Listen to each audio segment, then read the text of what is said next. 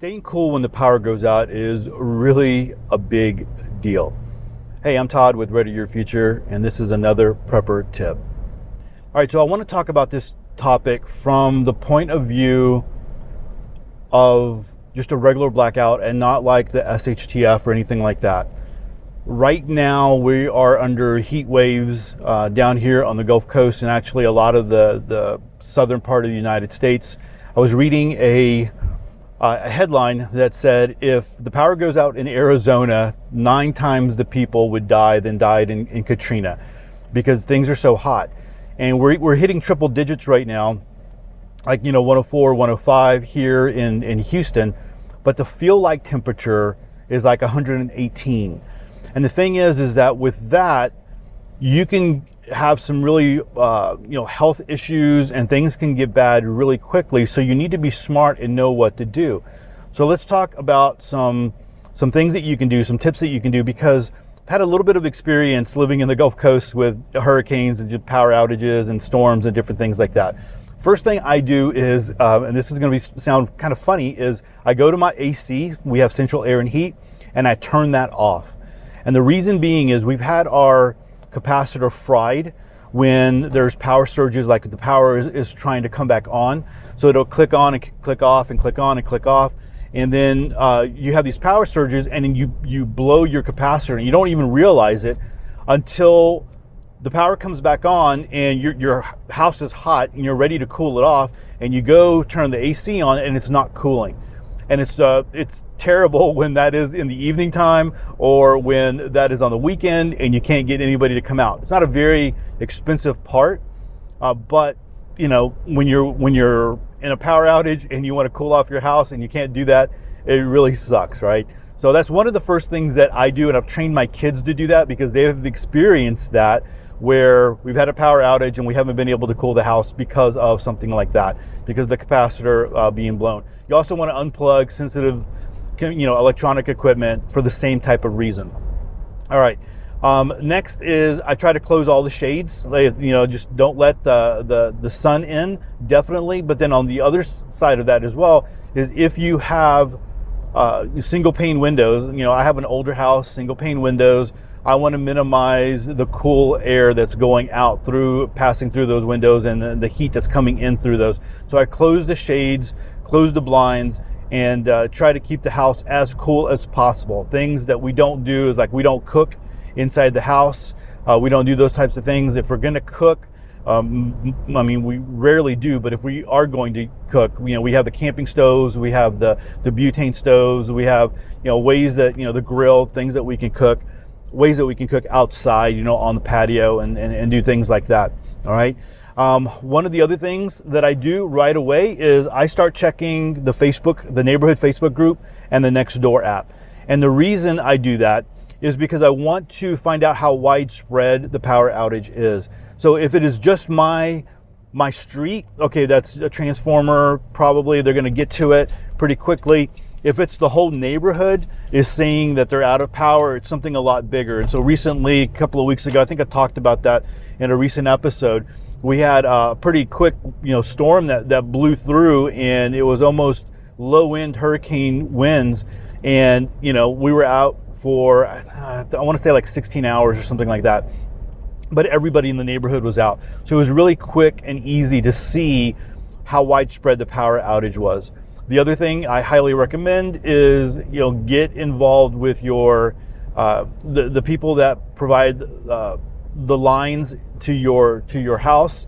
For instance, here you know we pay one uh, one company for electricity, but the lines are run by CenterPoint, and so they have an outage tracker. So where you're at, you probably have an outage tracker as well. So you can go there and check that out on that one event that I was talking about there was, you know, when I opened that up on my phone and I have it bookmarked so I could go there quickly, um, it, there was over 220,000 people in the Houston area without power after that storm. That storm was like, you know, like a 30 minute storm. It wasn't that big of a deal when you think about like hurricanes and stuff that we've experienced before in the past, but it knocked out a lot of power. And then you could keep going to that and you could see how, you know, power was coming back online.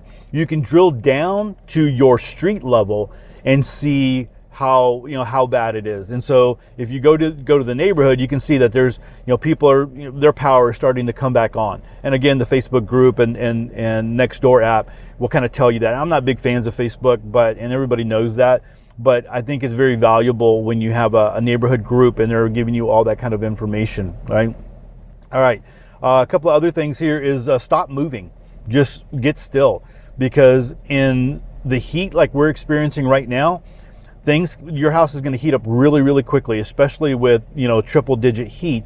Um, when we had that storm that i was talking about that storm brought in really cool temperatures. So although we were without power for 16 hours we you know the hot, hottest ever, ever got was like 76 in the house.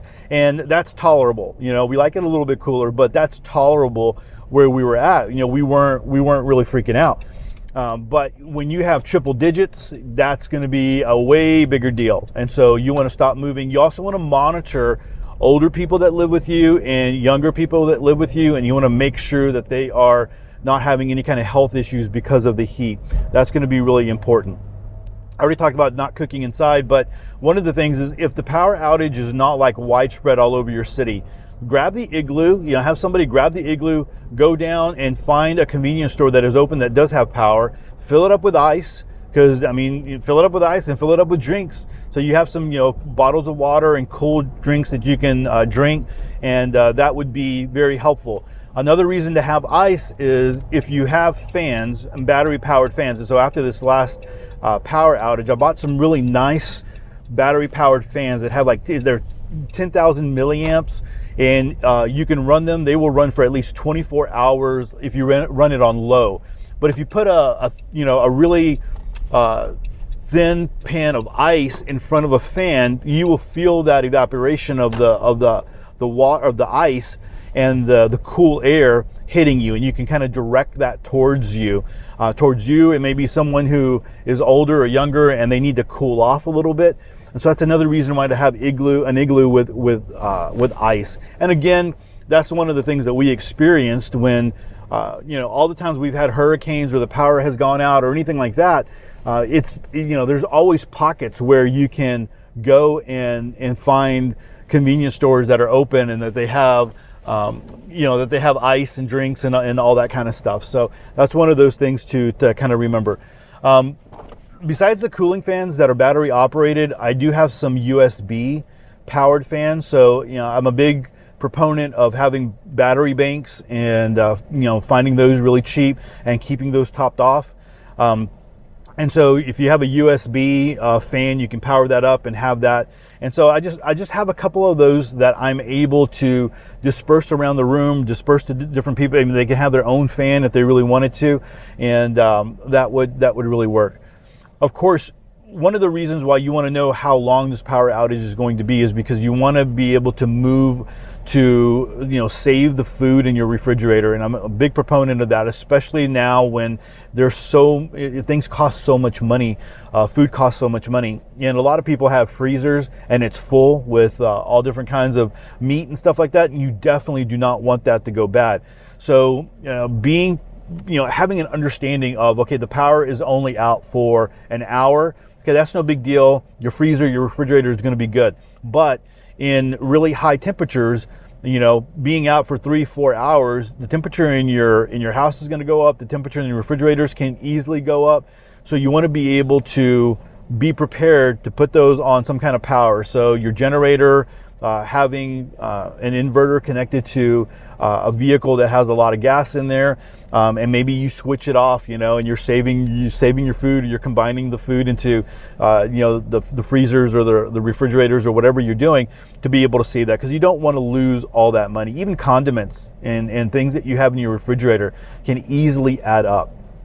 The last thing that I will say is if it gets super hot and uh, you need to, and the it, you know it's not like power outage all over the uh, all over the city is go to a cooling center.